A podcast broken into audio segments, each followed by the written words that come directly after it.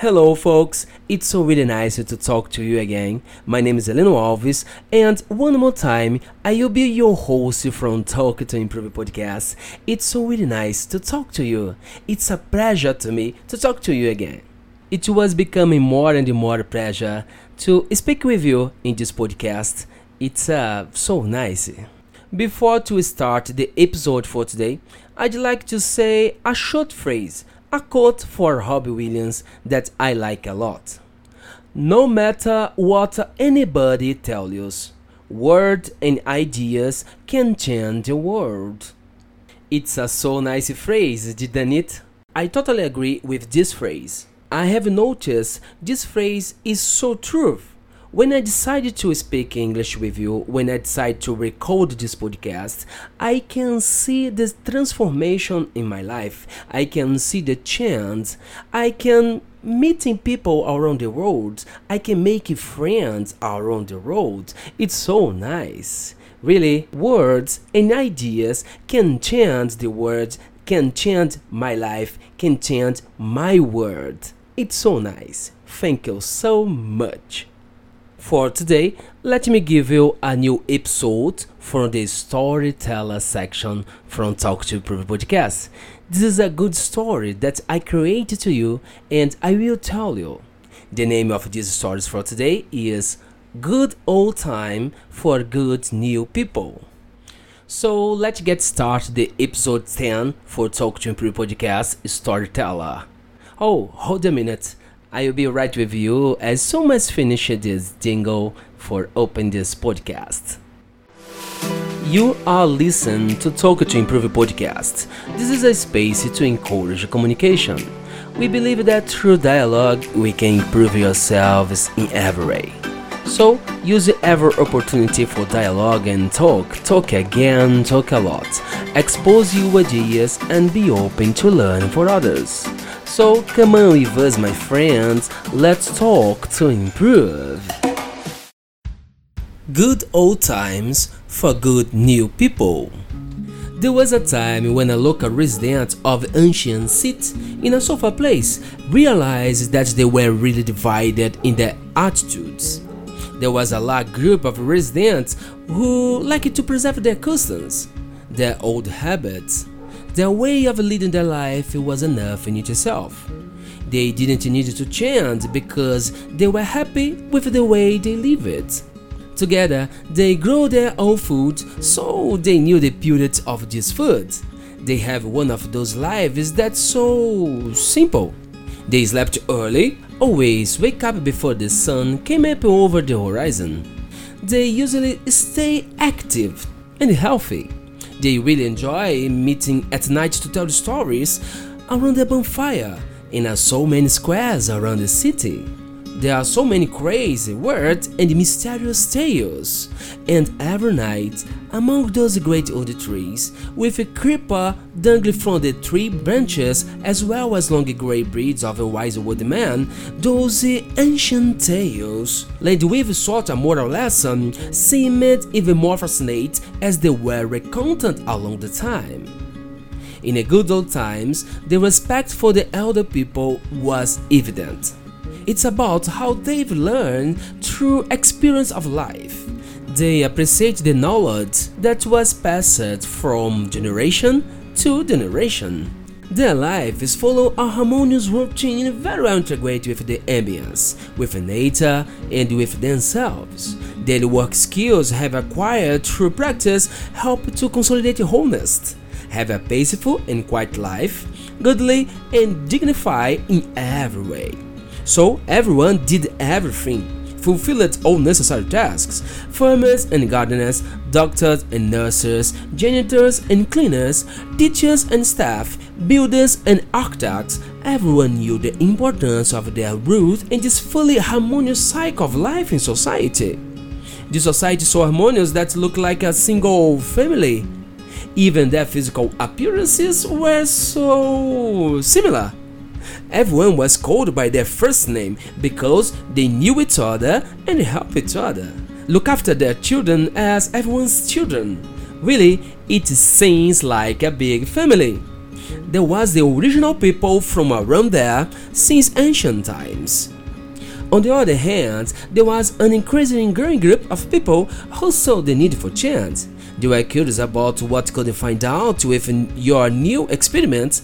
They liked the simple act of create the conditions for chant, build intelligence through experimentation. Really, you should not expect that the new to be necessarily good or bad, but the new is just so great by itself by a completely mesmerized interaction of being willing to try to do new things differently.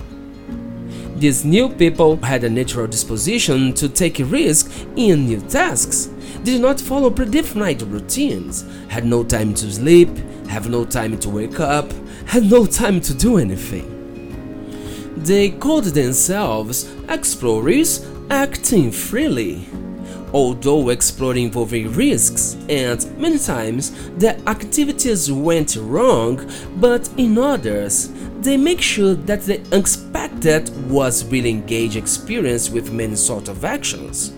Maybe it was even addictive actions.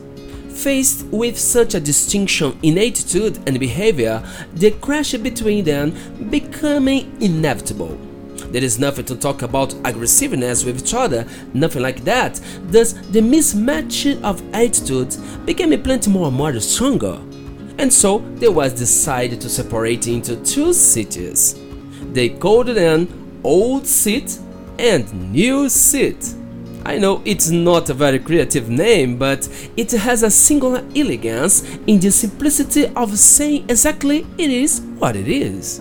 Clearly, when they separated these seats, the difference between them became much more evident. Someone who crossed one of the bridges that connect the two seats would not see the difference along the bridge itself. On one side, she showed off as much as possible of things traditionals.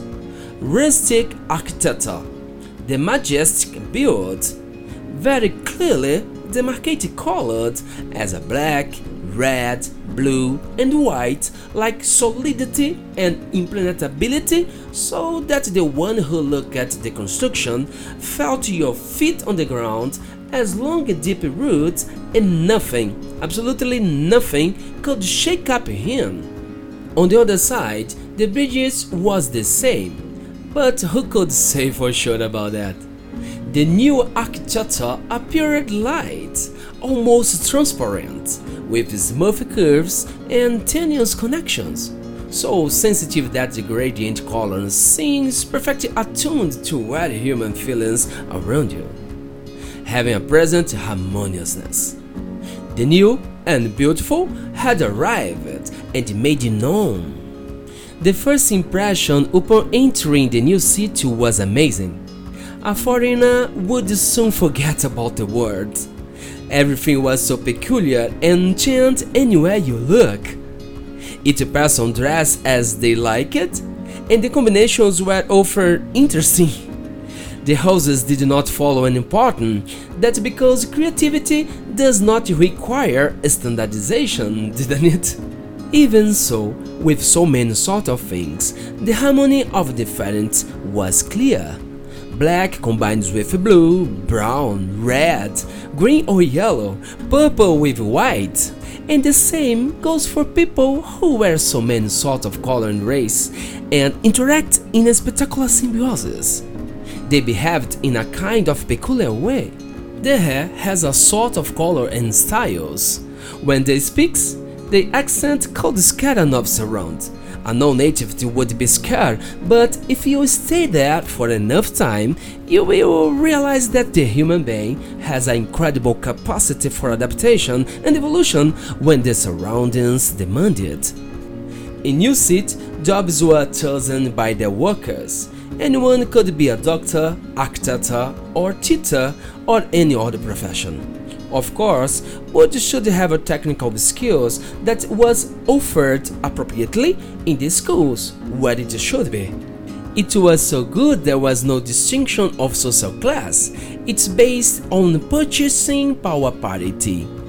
And as for tasks that require a minimal number of works, they were made by cyborgs. if there were not enough people. Yes, that's right. Basic functions, if really necessary for the proper functioning of the seat and good quality of life for citizens, were guaranteed by robots. Some of them very similar to us, human beings, other not so much, other even less, but it's really well planned to perform their functions. In old seat, you couldn't choose not to do certain functions. All functions were fundamental. So they needed to be performed by the people themselves, and they did not have any kind of robots to do it. What was great about Wood Seat was that they really liked to live like this. They were happy to collaborate with each other with the daily work. They were satisfied with what they had and they were not worried about what they didn't have. On the other hand, in New City, the level of anxiety among people was notable. They were always looking for something better, something new, and this incessant appetite for novelty caused frequent stress crises in these people. Many of people was ill with this disease. By the way, we could not be deceived in any way. Really, both old seat and new seat were far from perfect. New problems always appeared in new seat, and new solutions weren't always that good. While in old seat, the problems seems to be the same, and people used to solve, or did not to solve some problems. They behave the same way as your ancestor did. Of course, always generation the same result. Not necessarily the best result, but in old seat, people had a high level of resilience and accepted very well what they could not chant, or what did not know how to chant, or yet what believed that it could not be possible to chant. Therefore, both cities had wonderful things and that bad things. I think it's not necessary to talk more about. I guess that you can imagine it, can't you? So, what's the moral of the story? I have so many questions for you. Tell me, what do you think? Is it possible to separate the new from the old? What are the advantages and disadvantages in this separation? Is it always good to seek knowledge?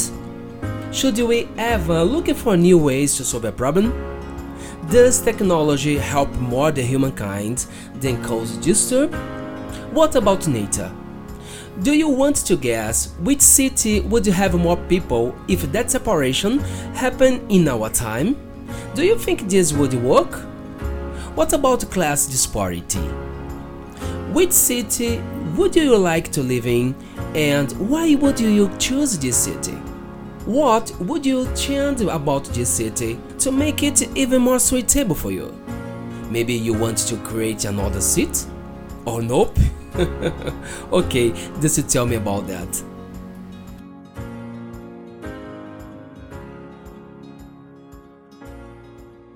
That's it, my friend. I will be right with you for some minutes, and it was a good time for me. And you? I think you like too. My friend, just tell me what you think about this podcast, about this story. Uh, contact me by email message, by WhatsApp message, Instagram message, Telegram message, what you like, it's okay. That's it. See you next time. Have a great one, my friends. See you later.